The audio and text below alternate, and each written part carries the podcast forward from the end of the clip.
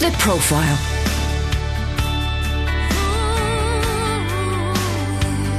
You're listening to Premier Christian Radio. Well, hello and welcome along to The Profile with me, Justin Brierley. This is the programme here on Premier Christian Radio when we meet different people in all kinds of walks of life to tell us about their Christian journey.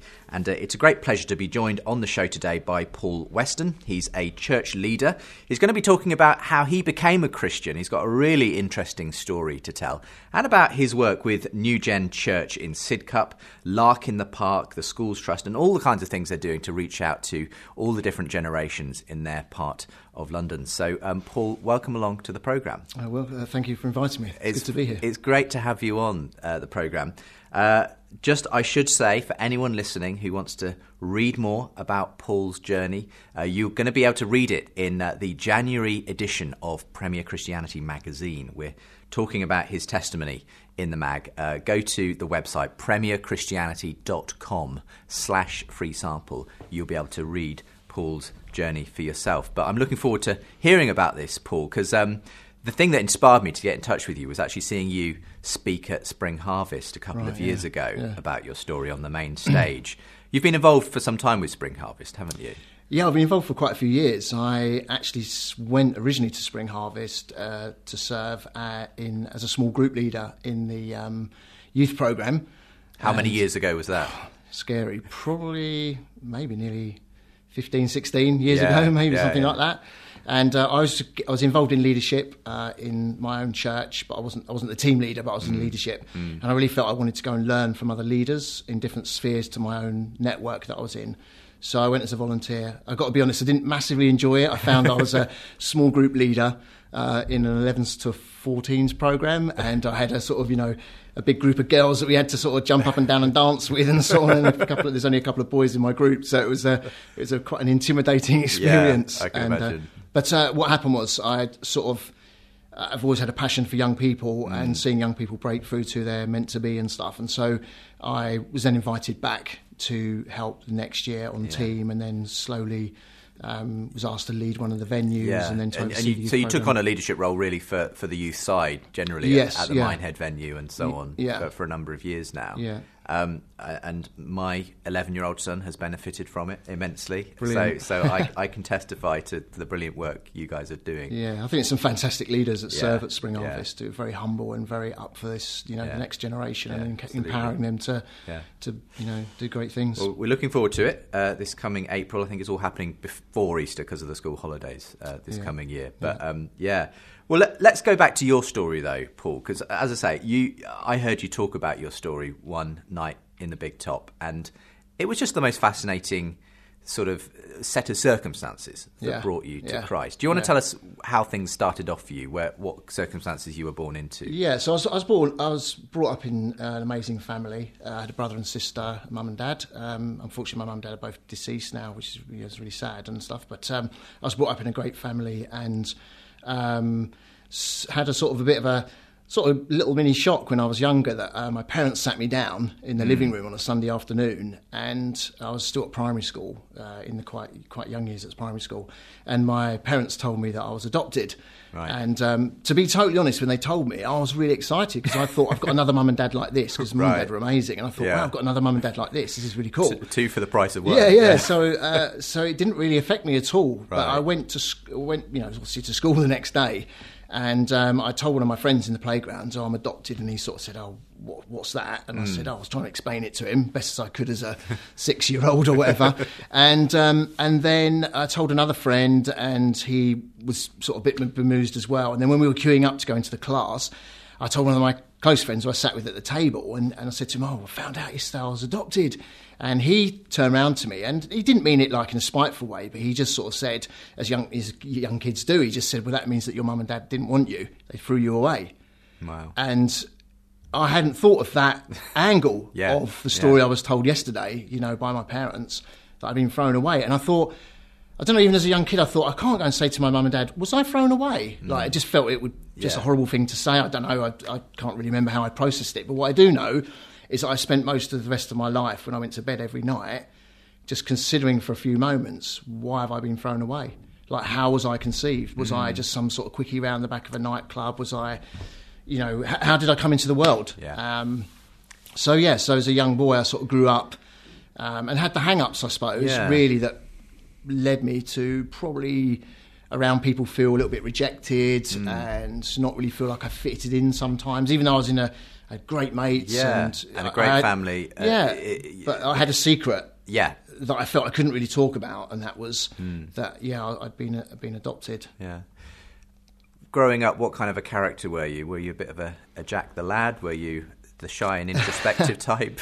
Uh, I think probably when I look back on my life, I probably had a lot of influence on people as a, as a leader, I suppose, in, in many ways. Now I look back on it, probably my leadership journey probably started when I was young. I was in Cubs and Scouts and Venture Scouts, which is absolutely was absolutely amazing, and I found myself leading, you know, leading a group and then becoming a Venture Scout leader as well. And um, I think I started to have an awareness of the fact that wow, I I've been given the privilege of this life, and um, I didn't know my history. I didn't really want to know my history at that point anyway, but I just had a sense that I was very privileged. Um, and so I just thought, well, I, I just want to make sure that as many people around me feel privileged about their life and the opportunities. So going rock climbing and skiing and Yeah. canoeing and doing all those outside pursuits because I knew for me, as a 15 year old boy and 16 year old boy, a lot of me and my mates were getting into some things that weren't good. Yeah. And um, yeah, so I was you know challenged about that and felt like I wanted to give Yeah. time to people. Did God figure at all? Were, were, you, were you brought up with any kind of Christian input? No, I, the only Christian input I had, I went to Sunday school a couple of times when I was a toddler. Uh, my mum took us along to a little Methodist church, which is an amazing little church in our town. And I went to uh, church parade occasionally, but it was a bit of a it was a bit of a laugh, you know. Me and Yeah. my mates all sat in the front row, and a couple of people tried to get money out of the collection, and you know, nick a few sweets out. Of, you know, it was, it was a bit of fun, really. And Yeah. I didn't really, Take I don't think I respected yeah. God or thought. God was real necessarily, or I just thought it was, it was a part of being a scout, Yeah. duty. You went to church for church parade, and that was it. Yeah, yeah. So, um, just take us a bit further forward in the story. Um, I know that the way you eventually did bump into God involved a girl. Yeah. You were into the girls. So, so tell us a little bit about about the. the Well, lead what actually happened was I, I uh, at school, you know, when you're starting to get the decision about the pro, the, the sort of, it's all coming to a head about what you're going to do with your life. Yeah. And I, I wanted to be a car mechanic, electrical engineer, or a chef. I absolutely loved cooking in the Scouts and cooking breakfast for everybody and all that sort of thing. And I worked out that actually being a car mechanic, electrician, uh, being a chef, and I thought, right, I'm going to, you know, going to be a chef, go to college. So I learned to be a chef, found myself doing work experience in lots of different places, and ended up working in a ski resort, uh, which was an absolutely amazing privilege. because And- you got to combine both Yeah. the things you love. Oh, I'd gone skiing with the school and absolutely addicted in skiing. Yeah. But my parents said to me, "Well, I don't think you could be a ski instructor because if you get injured, you're not going to be able to have a career." So I thought, well, if I do chefing, and I can always ski, and that was the Yeah. that was the kind of buzz of that. Uh, yeah, and so I I just came down one weekend to a friend's party, and um, it was a great bash. It was a good laugh and everything, and uh, and I just spotted this absolutely amazing girl as suddenly hanging out with all my mates. So I was like, said to one of my mates, "Whoa, who's she?" And uh, they said, "Oh, that's Paula." And I said, "Gosh, she's gorgeous," you know, like, and uh, and one of my mates said, "Yeah, she is amazing. She's like she's unbelievable. She's like up for the crack. She comes to Venture Scout stuff. She loves camping and all that sort of thing." And I said, "What? A gorgeous girl like that loves camping and stuff? That is amazing. Who's going out with her?" And they said, "Oh, she doesn't go out with anyone." And I was like, "What do you mean?" They said, "Well, she's she's like amazing, but she's a Christian, and so she has this kind of thing about." That you know the person she goes out with is probably going to be the person she marries maybe or you know she just is very fussy i don't know they're all saying loads of different stuff you know so i sort of rated myself a little bit so i thought right i'll, I'll try and This is a up. challenge kind yeah this thing. is sort of Yeah. a challenge and i'm only here for a weekend so i'll sort of challenge that so I, I tried every move I possibly knew that had worked in previous situations, but definitely not this situation. and um, yeah, I just sort of thought, wow, she's, you know, the first time I think in memory I've met a Christian girl who's stunning, amazing, and um, is absolutely not up for compromise. Yeah, um, yeah. And that was quite shocking. I thought, wow, this is really amazing. She really, she really means this, you know. And Did, did that not that I've met many Christians, did- to be honest. did that put you off, or did it only kind of increase your intrigue? I think it increased my intrigue until the next day. And the next day, we went away camping and Yeah. we were climbing somewhere or doing something together. And uh, we were sitting around the fire at night, we're having a chat and having a few beers and you know a bit of a drink and so on. And um, uh, we, slowly, one or two of my mates were getting a little bit drunk and sort of slowly falling asleep or whatever. And but this intense conversation started. as one of my friends, beautiful starlit sky, sort of declared, "You know, I wonder what happens to us when we die." Mm. And of course, it then went on around the circle, everyone randomly saying the most bizarre things. You know, I think I'm coming back as a donkey. You know, I think I'm going to be reincarnated as a baked bean. You know, all kinds of mad stuff, just sort of taking the mick, I suppose, out of his deep philosophical question. Um, but it got to Paula, and Paula just started to talk about the fact that she knew what was going to happen to her when she died, that she was going to be like with Jesus, that she was going to be part of this kingdom, the mm. kingdom of God, and spoke about all this sort of stuff, and I can remember it so vividly, like so clearly, even now, mm. talking about it.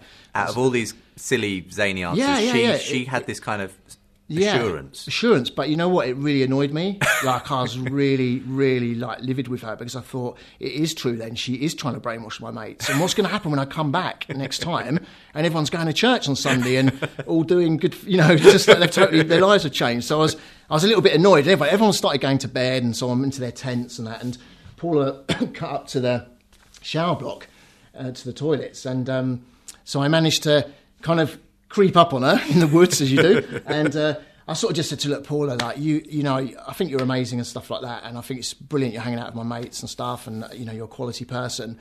But I just think that you're probably trying to brainwash my friends, and um, you know, I'm leaving tomorrow, going back to my going back to my work, and uh, you know, we ended up having a little bit of a sort of argument, although right not that Paula argued back; she was just listening. I was more arguing with her. Um, and uh, yeah, I suppose I left um, with a little bit of a heavy heart because I just thought, wow, if my friends all start going to church, it's going to be really, they're going to be so boring. What's going to happen to all the crazy things we do? And uh, yeah, I did head. Uh, so the next day, I headed back to uh, where I was working, and I was travelling on a night train. And uh, I know the language now, but I didn't know the language mm. then. But basically, what happened was in the tr- on the train, I could I missed the train I was meant to be on, had to miss the night sleeper. So I had to go on a night train which just had seats on it. Mm. And um, it was pretty crazy in the carriage at the time and, and, lots of noise and a few drunken people in there and so on. And I remember looking out the window and it was just the sort of the sun was setting and you start to see now you can see a reflection inside the carriage. And to be honest, I was trying to make sure I was avoiding eye contact with people in the carriage. I thought this could be trouble tonight. And um, so I just sort of was fixing my gaze outside the window. And then I sort of caught a really deep reflection of myself in the window, and I started to think, wow, what are you doing with your life? Like, mm. you know, you're so selfish. You know, you're living for yourself. You're living for mm. your passions and your dreams and what you want to achieve. And you want to be a great chef and you want to ski, you know, around the world. I had planned with some of the guys I was working with. We were going to sort of travel as many resorts we could mm. around the world mm. and all this kind of thing. And um, and I think, you know, I cooked like as if it was my parents that maybe would eat in yeah. the restaurant. So I always tried to do like the best yeah. and and had a little bit of an arrogance around that. And I just felt all I can, you know, the language I know now is God was convicting me, but yeah. I just felt I wanted to scrub inside. I right. wanted to clean me. I wanted to. Mm. I couldn't. Not that I'd ever really done anything massively badly wrong, but I just felt really cut up about my life and brokenness. I think about you know I don't know just a lot of things and. So I just found myself writing my notice out uh, on a bit of paper that I got from the guard and from the train, and got off the train, uh, went straight to my uh, chef's office and left it on his desk. It's one of those chefs that shouted. Yeah, you handed so, in your notice. Yeah, handed in my notice. Wow. I had no job to go to. I didn't know why I was doing this. I was leaving my whole mates. I've been there for like three years, yeah. absolutely loving it, and and uh, yeah, and I came back uh, after working a month's notice back to back to England and back to my town, and um, yeah, back hanging out with my friends again. And of course, Paula, who was very central to that group um, there were lots of stories happening, lots mm. of things I couldn't work out scientifically or right. just in normal life that things that were going on. I'd heard some stories of, you know, she'd prayed for a couple of people, they'd been healed of illnesses and different things like that. And I okay. just thought, this is this is strange. This okay. is weird. Mm. So, so we're coming closer to the crunch point at this point. Um, this this enigma, Paula, has obviously had probably without her maybe knowing it that much, a big impact on your life. Effectively, that weekend saw you pack in your job. You're looking for something. Um, you still like this girl, yeah. but you can't work her out. Yeah.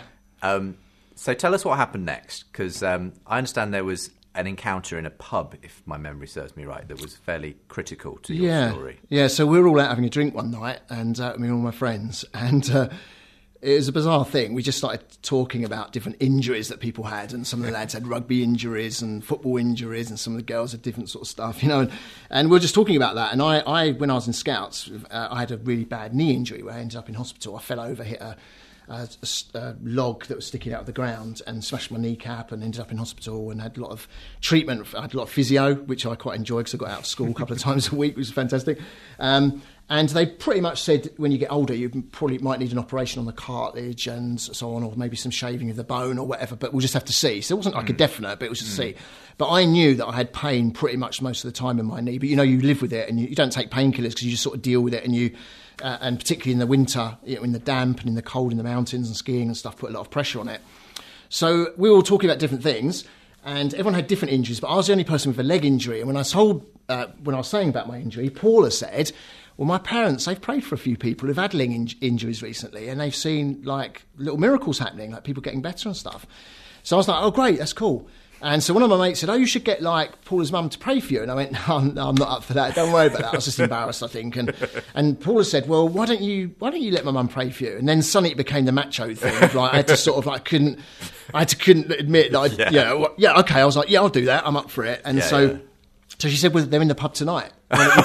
Sprung so that one on like, you. Oh, no, and everyone's going, hey, go and talk to her mum. So anyway, so we, we walked across the pub and uh, and there was her mum and dad having dinner. And I, because I had a little bit of a reputation, I think um, I'm not sure if her mum massively liked me at the time. and so she tapped her mum on the shoulder and said, "Oh, mum, this is Paul." So she turned around and sort of went, "So you're Paul?" and I was like, "Hi, you're right." And uh, so um, anyway, so her mum, she told her mum, look, Paul's got this bad knee thing. You know, you've prayed, mum, for a few people that have been healed, like of knee problems and leg problems. Would you pray for Paul? Now, I'm thinking that means and I'm really grateful. I'm saying, oh, thank you very much. That's really nice. Because I'm thinking it's like a candle in the church or yeah, going she'll go in your bedroom. Do, do, a little bed. Yeah, do a little thing and so prayer, on. Yeah. But I, so I'm about to walk away and um, I know a few people having dinner in there. So I'm like, oh, you know, what sort of thing. And suddenly the hand comes under the tablecloth. The next thing I know, the hand is on my knee and she's, she's obviously praying, saying a couple of words. I couldn't really hear what she was saying, but I just heard the amen.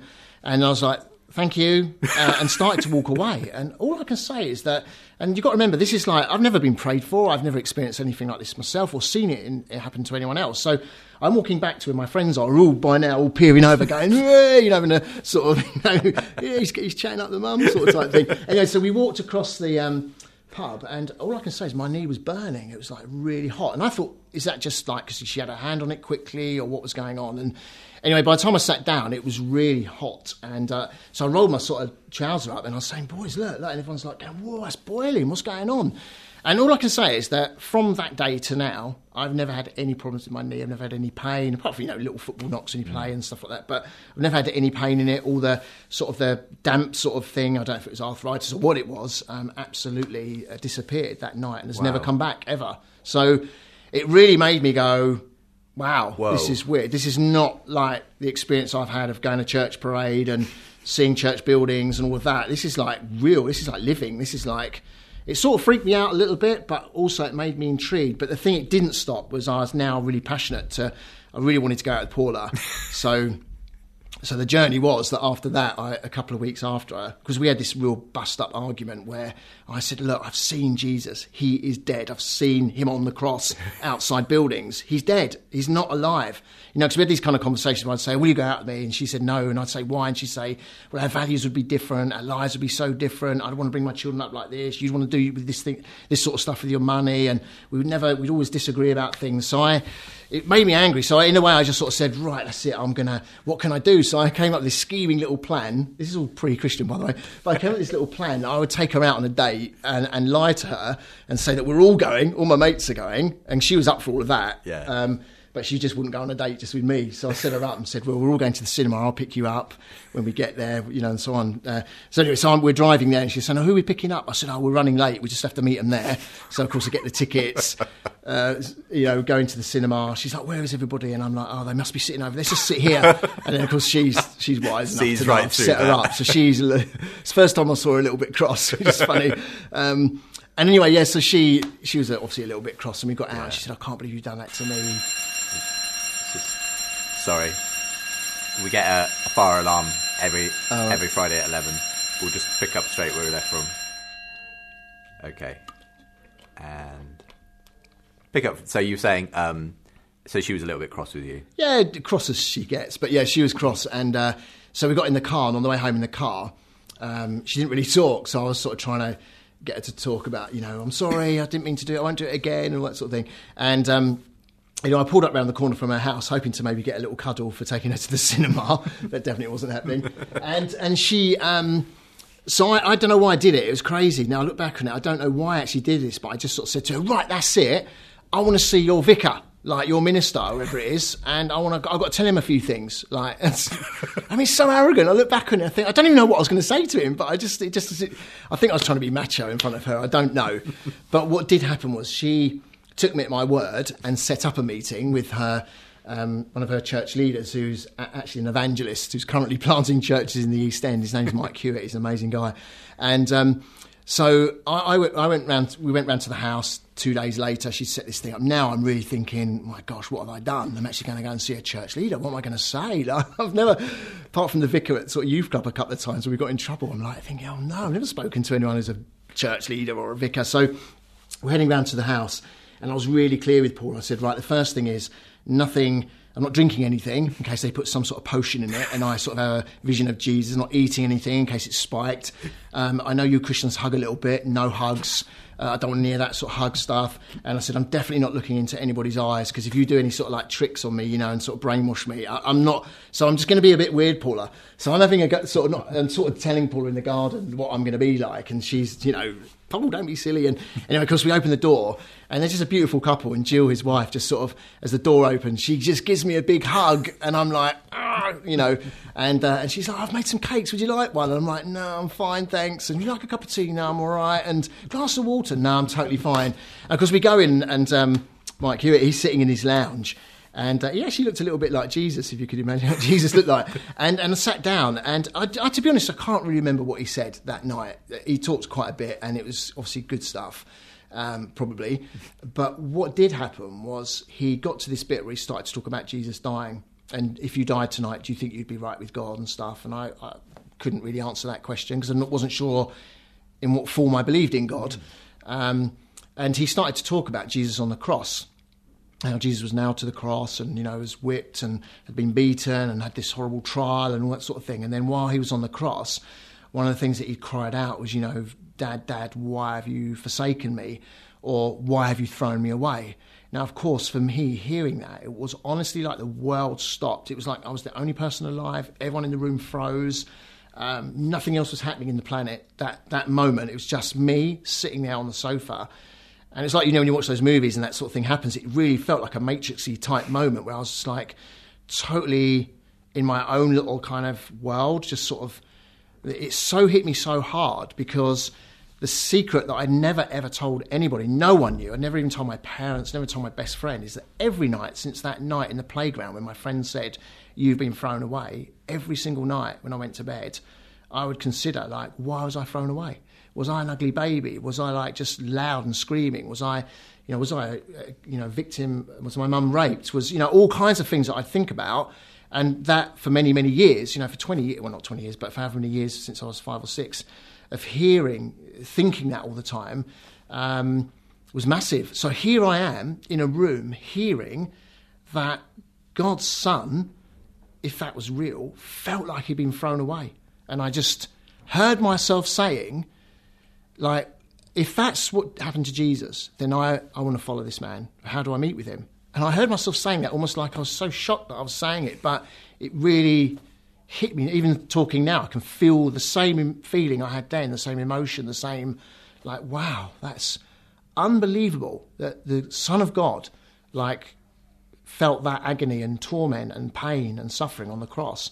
So, yeah, so I, like I said, I found myself saying, well, then I'll follow him. And that night, you know, a few moments later, I just bowed my head and, you know, confessed and asked for forgiveness and gave my life to Jesus. And in that moment, I said, you know, Jesus, I've been living for myself and and now I want to live for you and I want to do what you want me to do the rest of my life and keep me humble and mm. and yeah, and I yeah, I just was yeah totally transformed in that moment and yeah left the house that night to uh, yeah, just a new life really, and everything changed from that moment. If I'm honest, in so many ways. And I guess you discovered along the way that anyone who calls himself a Christian has been adopted. Yeah. Adopted by God as sons and daughters. And that there's this sense in which your story is very much in what you went through is kind of the Christian story as well. Yeah, and I think I think I, I discovered adoption. I discovered that the adoption actually was an amazing thing. Mm-hmm. Like that we actually yeah. adopted by our Father in heaven. Uh, to be forgiven is like an amazing thing. To become part of a family, mm-hmm. a family of people that you don't even know, mm-hmm. like half of them, and never maybe will even meet of them. But you go into a room and meet people fo- that are yeah. following Jesus, and you realise we're all one family. Yeah. all different skin colours, backgrounds, uh, and it was suddenly so so amazing to experience that that love. It's a fantastic story, Paul. Thank you for sharing it. I want to, in the next section of the programme, explore what happened after that, how you got into the ministry you're in, your passion for young people, um, and all the ways that's worked itself out in ministry. And of course, we should mention you went on to marry Paula. Yes, right? yes, that's, that's, the most amazing thing. Yeah, went on to marry Paula, and we've had a couple of kids, and yeah, it's been she's an amazing woman. It's been so. an amazing ride. Well, well, we'll get the next section of the story in just a moment's time. Uh, my guest on the profile today is Paul Weston. He's a church leader out in Sidcup for Next Gen Church. He's been talking to us about how he met Jesus. What an amazing story. I'm Justin Brierley, uh, presenter on the profile this week. Uh, don't forget, you can find more amazing stories and testimonies in Premier Christianity magazine. I'm the senior editor. If you want a free sample copy of the latest one, go to premierchristianity.com slash free sample and join us again in a few minutes' time. The Profile.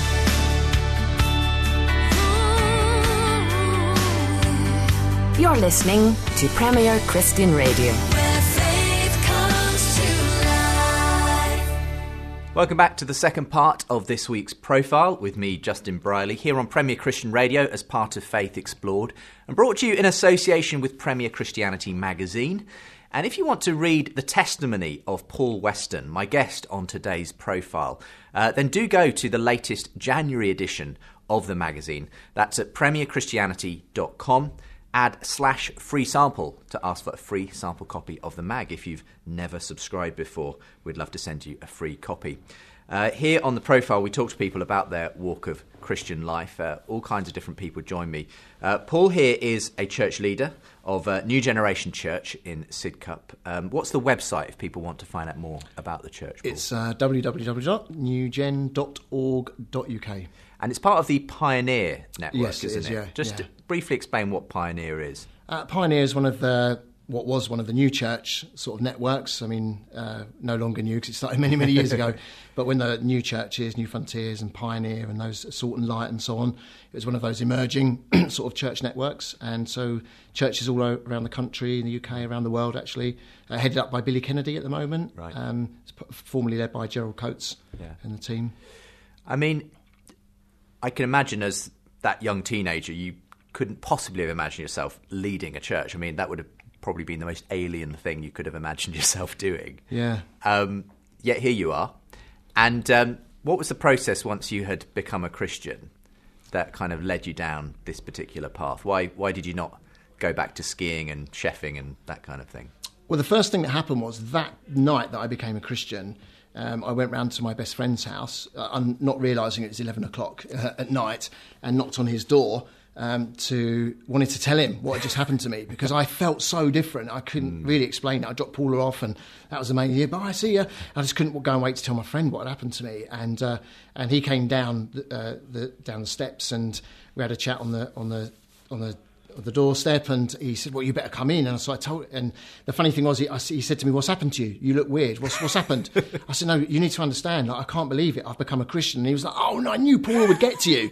I was like, "No, it's not nothing to do with Paul necessarily." I honestly like, and I explained what happened to me and so on. And he was working early the next morning, and uh, he sort of, like, "I've got to go to sleep, mate." You know, like so. I left and uh, went home.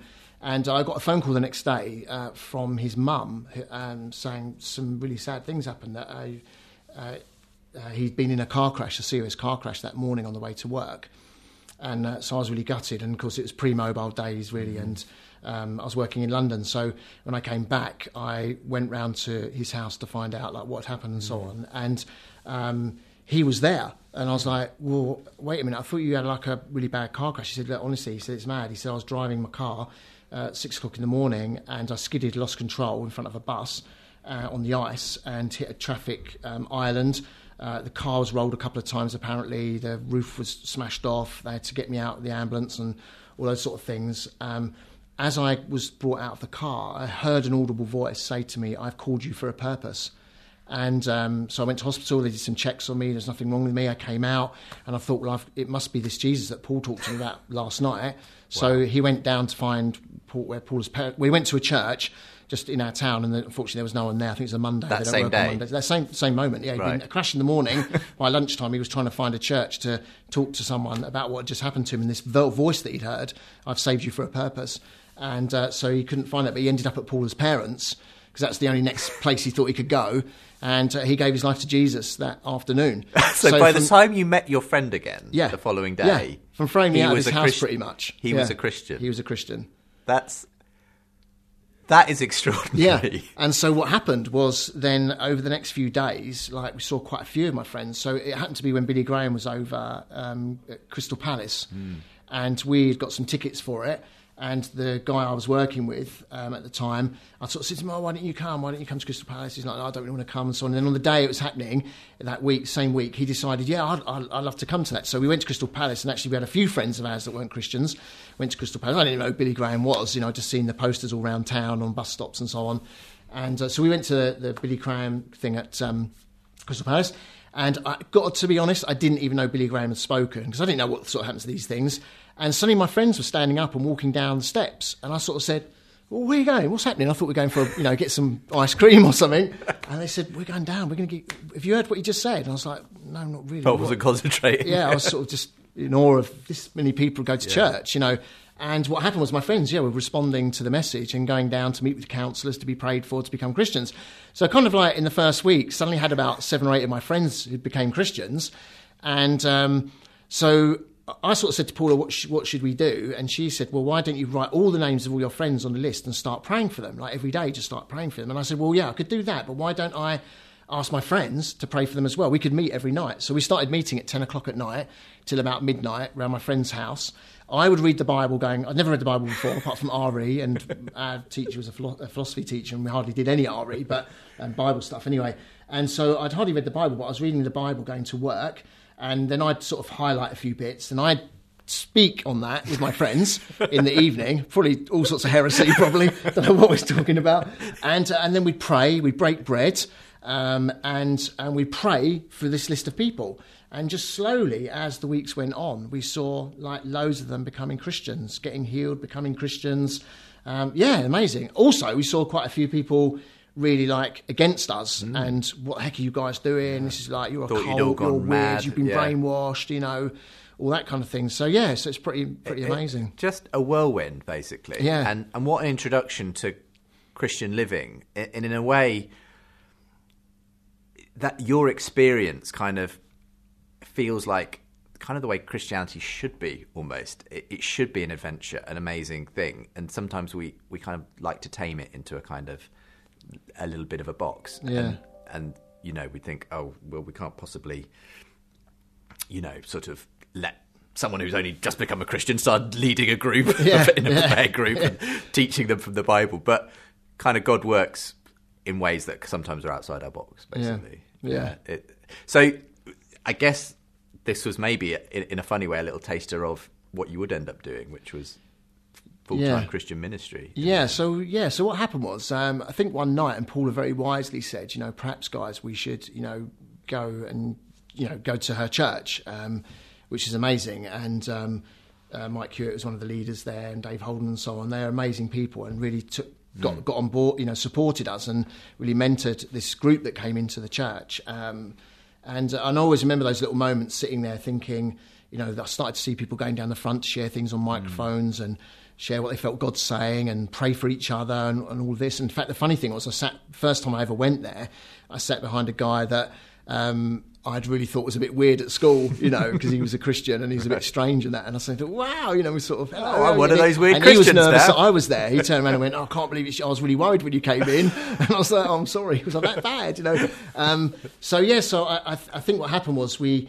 Um, after a few months, I started working with uh, the youth program, and the youth leaders at the time were moving back to South Africa or something. And so we were asked, um, you know, Paula and I got married, by the way, and mm. um, we were now married and young married couple, and um, we had a real passion for young people. And so they said, Would you like to take over the youth group? So mm. we really, I suppose, we learned more about ministry, serving.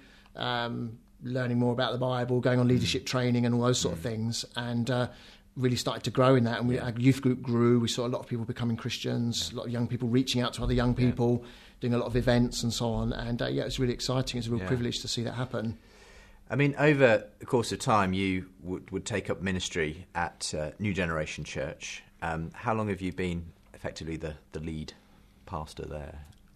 Do you know what? I actually can't remember. It's probably about, I don't know, maybe 12 years or something like that. Maybe, yeah. I'd have to double check. Um, but what happened there was that we were working churches together in town quite mm. a lot, and we were involved in the youth drop in in our high street. Mm. And Peter and Linda Line, who had been church planting in New Zealand, but they were part of the original kind of founding sort of fathers of the new church and mothers mm. of the new church um, with um, Arthur Wallis and those guys back in the day. And they were church planting in New Zealand, came back to Sidcup to take over a small church called Acorn and develop that church into a new generation and with a real emphasis of reaching the next generation. Sure. And we really felt that God spoke to us about becoming mm. part of that church. It's a whole other story, but we felt God called us to be part of yeah. working with that church. So we went there just to serve, to be part of the yeah. church. Yeah. And Peter asked us if we would take on a leadership role, overseeing the young people there, and then work part time for the church, developing evangelism and youth programs. So that's what we started doing. I mean, one of those aspects of that outreach you've done is Lark in the Park, which has been a huge success. I mean, you get, I think, over 3,000 people turning up in the summer for yeah. this event yeah. in Sidcup. Um, very much uh, an interchurch event, I think, as yeah. well, but but one that was birthed through through you guys. And how did that idea come about? And just explain what it is. Yeah, so we were running a shop in the high street called Generation X, which was just that for an outreach for young people to come mm. to a sort of you know a nightclubby sort of thing and snooker room and all those kind of things and lots of activities coming out of that. And uh, but we realised that um, our town was changing. Our cinema closed down, our swimming pool closed down. There was lots of transition and change mm. happening, and there wasn't really a lot of things for people to go to. And we had just taken over a warehouse um, sort of derelict warehouse right in the middle of town in a derelict area where uh, we started a project there, um, seeing lots and lots of young people coming to a project called The Works. Um, we're having around 500 young people from the area turning up to a, you know, a non-alcoholic cocktail bar, disco sort of night with snooker room and all kinds of things. So that was really going well, but we realised that we really wanted to um, really bring the community together because we recognised that there was no real gatherings for the community for people to come together. So we put a glorified gazebo up, I suppose, in, in the middle of a park um, for a few days, and it pretty much rained every day. A lot of our kit got ruined, um, but that was the birthing of Lark in the Park. We mm. had a few parents say to us, "Oh, you should do a kids club." Well, we'd love to have a kids club up here. So, so the next year we actually had a proper tent, a marquee. Uh, we ran a kids club. I think we had about 150 children turn up mm. for it, which kind of shocked us a little yeah. bit. We're like, whoa, they're trusting us with like, oh, you know, it was all really serious. And um, and then, and then what happened was we realised that.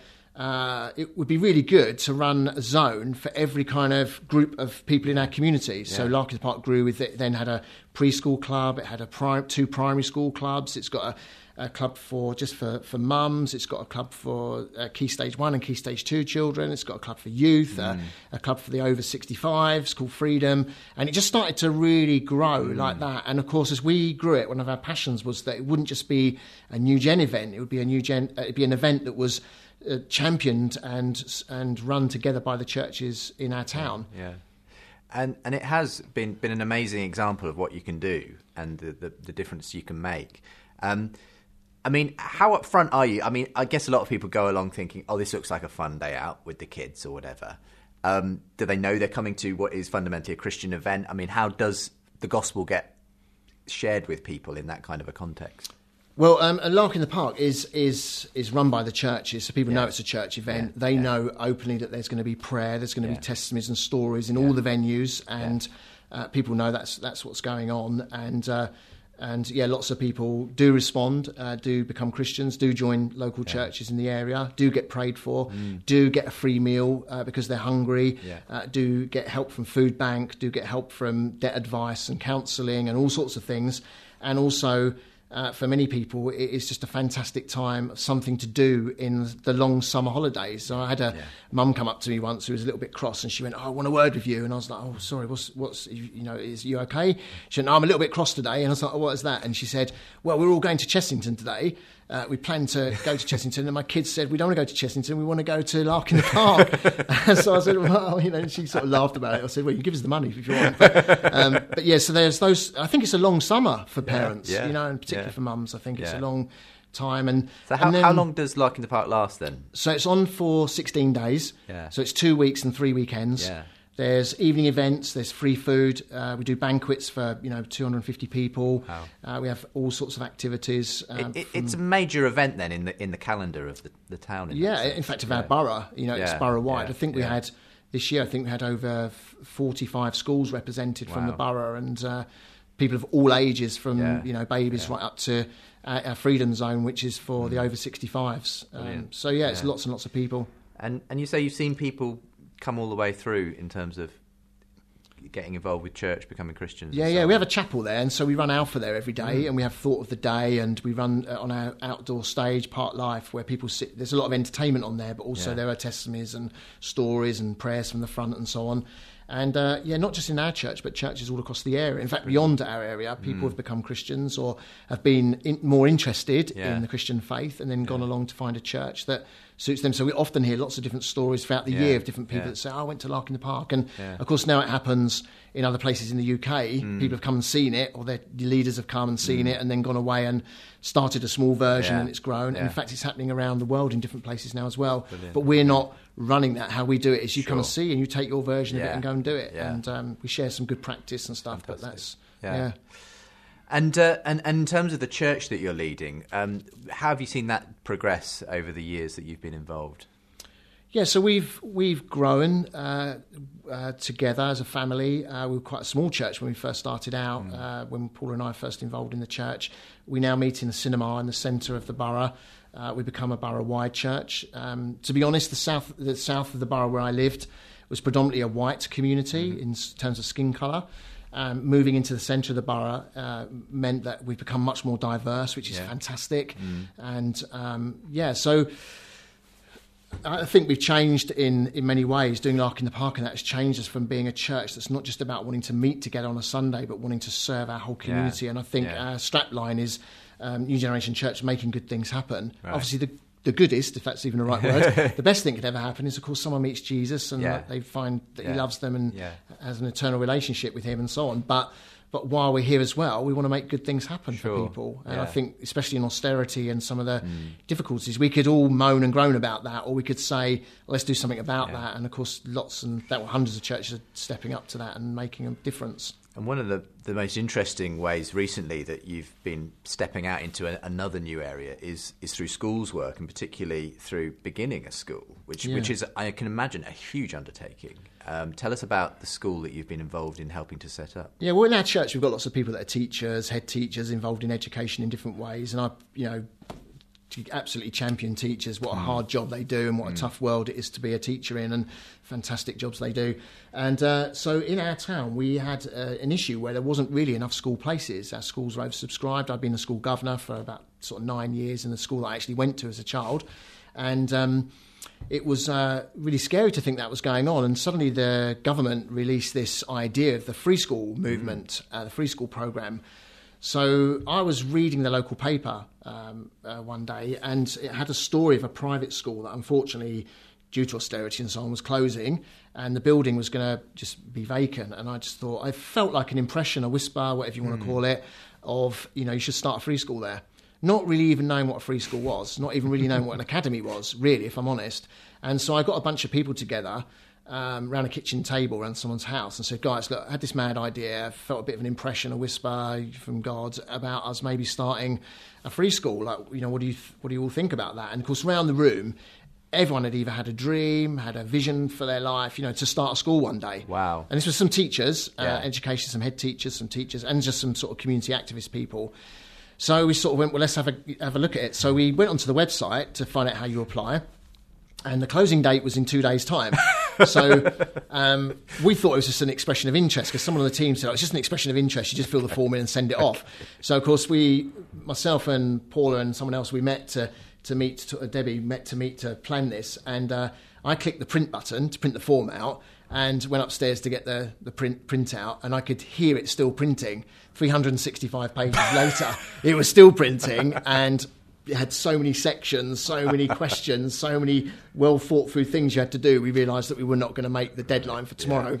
But what did happen is we got a team of people together, both from the church and outside the church, and um, started to dream about what a school could look like on an estate to serve, the, you know, the needy, to serve people that um, would like a different type of school. We found out that there was uh, one particular parent that was having to travel a long way to a school because there weren't school places in the area and so on. So we worked with the local heads, we talked to the local council, the local authority, and on the night that we were having to have plan for what we were going to call the school, I was just walking down the stairs and um, my daughter said, "Oh, where are you going?" I said, "I'm going to a school planning meeting." And she said, "Oh, uh, what were you doing?" I said, "Oh, it's the night where we've got to think of the name. Like we've done loads of hard work, but now it's the name thing." And she just said to me, um, "Dad, you should call it Hope Community School." And I thought that's a funny name, you know, like just sort of. I went, "Yeah, that's nice. Well done, Charlie." And as I got in the car, it just really started to grip me. I thought, "Yeah, that's what we're doing. We want to bring hope. I mean, who wants to not have hope? Who Yeah. wants to?" spend their life miserable and so mm, on and mm. so I thought yeah that's amazing and we want to build a community because we don't just want to be a school we want to actually mm. impact the community Yeah. as well Yeah. and of course we want to be a school that's outstanding and doing brilliant things for children so I got to the meeting the paper was all up on the walls and I said guys before we start mad thing um, Charlie my daughter just mentioned that we should maybe call it Hope Community School what do you all think and they were like what a brilliant name let's just do it paper came off the walls and that was it Shortest meeting you've ever had yeah. about the school. So, yeah. so yes, that's how, so so yeah. So we started a school called Hope Community School. We're in our fourth year. Um, it's an amazing school. It's amazing parents Mm. and children there. You know, from all sorts of backgrounds. Um, it's a school with Christian designation, but it's not a school. It's not a church school. Okay. So a small percentage of people can apply for a faith place. Yes. Um, but it's not a school for Christians. No. It's a, but the ethos is you know Sure. Christian based. We have a prayer Yeah. space in the school Right. and and our collectives, our assemblies in the mornings Mm. are Christian based. Um, but yeah, it's, it's all about entrepreneurship and leadership. Yeah. So what we're trying to do is raise up the the aspiration of children who a lot of them live on two estates around the school to go and make a difference in their life and be entrepreneurs and be leaders. So our mm. philosophy around the school is we have classrooms in the community. So we work very closely with the BMW garage, for example. Uh, that Ben Collins owns, and in that garage we have a classroom where the children will go and they do some learning in mm.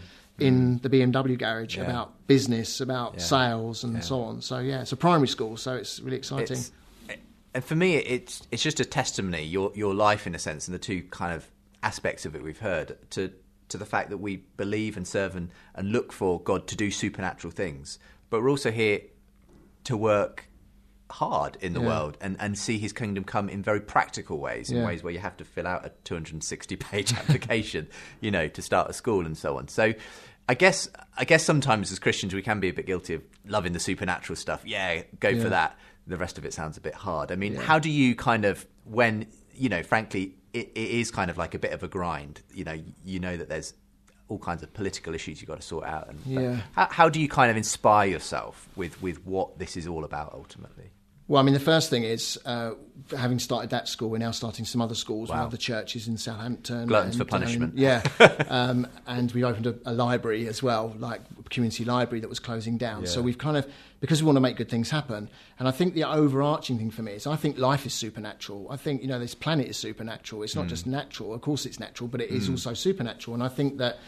I think one of the things I've noticed about leadership is the grit and determination you need. You know, yeah, you can pray and you can ask God to help you, and that's really important. But I think a lot of it is just sheer grit and determination and perseverance to break through and to, to to do the things that um, Those will, are some of the biggest miracles. yeah, some of the Yeah. greatest miracles I know is in me. That sometimes when I wake up in the morning, I think today is going to be a tough day, but I've got to push through it and I've got to break through. And and uh, it might, you know, in my life, you know, my both my parents died and. Uh, my mum just dropped dead of a brain hemorrhage, and my dad slowly died of cancer, and those sort of things. And I remember in those moments, really wanting to to give up, you know, and right. having been an adopted child, losing your parents quite a young age, and particularly really desperately wanting to know that they would know Jesus. And I had an amazing moment with my dad, which was a, a life transforming moment for me and an internal changing for him. Was that in the final moments of his life, we were outside the hospital room and the doctor told us that um, you know, your dad's going to die probably the next few hours, maybe even the next hour. He was dying of cancer, and uh, and I went in there, and this takes me back to the adoption story. Mm. I'm telling the story. And as I went into the room, I've got to be honest, I hate hospitals. I hate all, you know, I just, I'm really bad at that mm. sort of thing, mm. at going in hospitals. When someone says, Can you go and pray for someone at hospital? I'm always trying to get someone else to go because I just feel, yeah, I go weak knees in hospitals. But here's my own, dad, you know, adopted dad lying in bed. He's been an amazing dad to me. And, um, I'm just going, God, I just don't know what to say. What do you say? What do you say? Mm. How do you say goodbye to your dad? Uh, what, mm. what were you meant to do now? And I really just felt inspired to remind my dad about him adopting me. And so I, because he wasn't a Christian, um, mm. and that was really worrying me and yeah. it, was, it, was, heavy on my heart. And so I, I, looked at the man that was strong and, and now he was weak and mm. very thin and so on. And I put my arms around him, around his head, and just whispered in his ear because I was a little bit worried about upsetting my mum at the time. Yeah. Um, but I knew this was important. This yeah. moment was, yeah, you know, massive. And so I, I just felt the inspiration to say to my dad, you know, Dad, like, you know, so many years ago, you you came um, into a, an orphanage or into an adoption society and you decided to choose me to be your son. Yeah. And right now, that's what God wants to do to you. He wants to adopt you right now into his family. Um, and my dad just whispered, you know, with a sort of uh, lot of air coming out of his mouth, he just said, That's what I, I, want now. So I then prayed with him right there in the bed to give his life to Jesus. And yeah, and then shortly after that, he, he passed away. So it was. Um, it was amazing, really. So I think the adoption thing, being part of mm. family, is so important. And I think often, yeah. sometimes in churches, we can get so structured and organised, and that's really important as well. But we are a family, we are yeah. a community, yeah. um, and we are we are loved by a heavenly Father who absolutely adores us. It's been great talking to you, Paul. Thank you so much for sharing so candidly from your life story, your dad, and, and obviously the fantastic work that New Generation Church is doing there in Sidcup. Again, uh, if people want to find out more about the church, uh, New Generation uh, Church. Uh, newgen.org.uk. New, newgen.org.uk. Yeah. Um, and I'm sure there's links there to Lark in the Park and all the other yeah. stuff that you guys do and the school's work. Uh, if you'd like to um, get along to Spring Harvest, uh, Paul is involved there. He's on the leadership team. Uh, I can tell you myself, as someone who's been as a punter and, and more lately speaking myself, it's a great, great way to spend the Easter holidays with your family. So if you want more information about that and the weeks and places still available, springharvest.org is the place to go. Uh, but for the moment, Paul, thank you very much for being my guest. Oh, thank you. Thanks for inviting today. me. It's been a real honour, privilege. Uh, you've been listening to The Profile with me, Justin Brierley, and I do hope you've enjoyed today's show. If you want to find out more, listen again, uh, do go online to our website, premierchristianradio.com slash The Profile and you'll be able to listen again there. Uh, do come back again next week when we'll have another Christian telling us about their life and faith journey. And don't forget to check out Premier Christianity magazine. You can read Paul's story there in the January edition. That's premierchristianity.com for the moment. Uh, I'm handing over now to Dave Rose with some of the best bits from the past week here on Premier Christian Radio.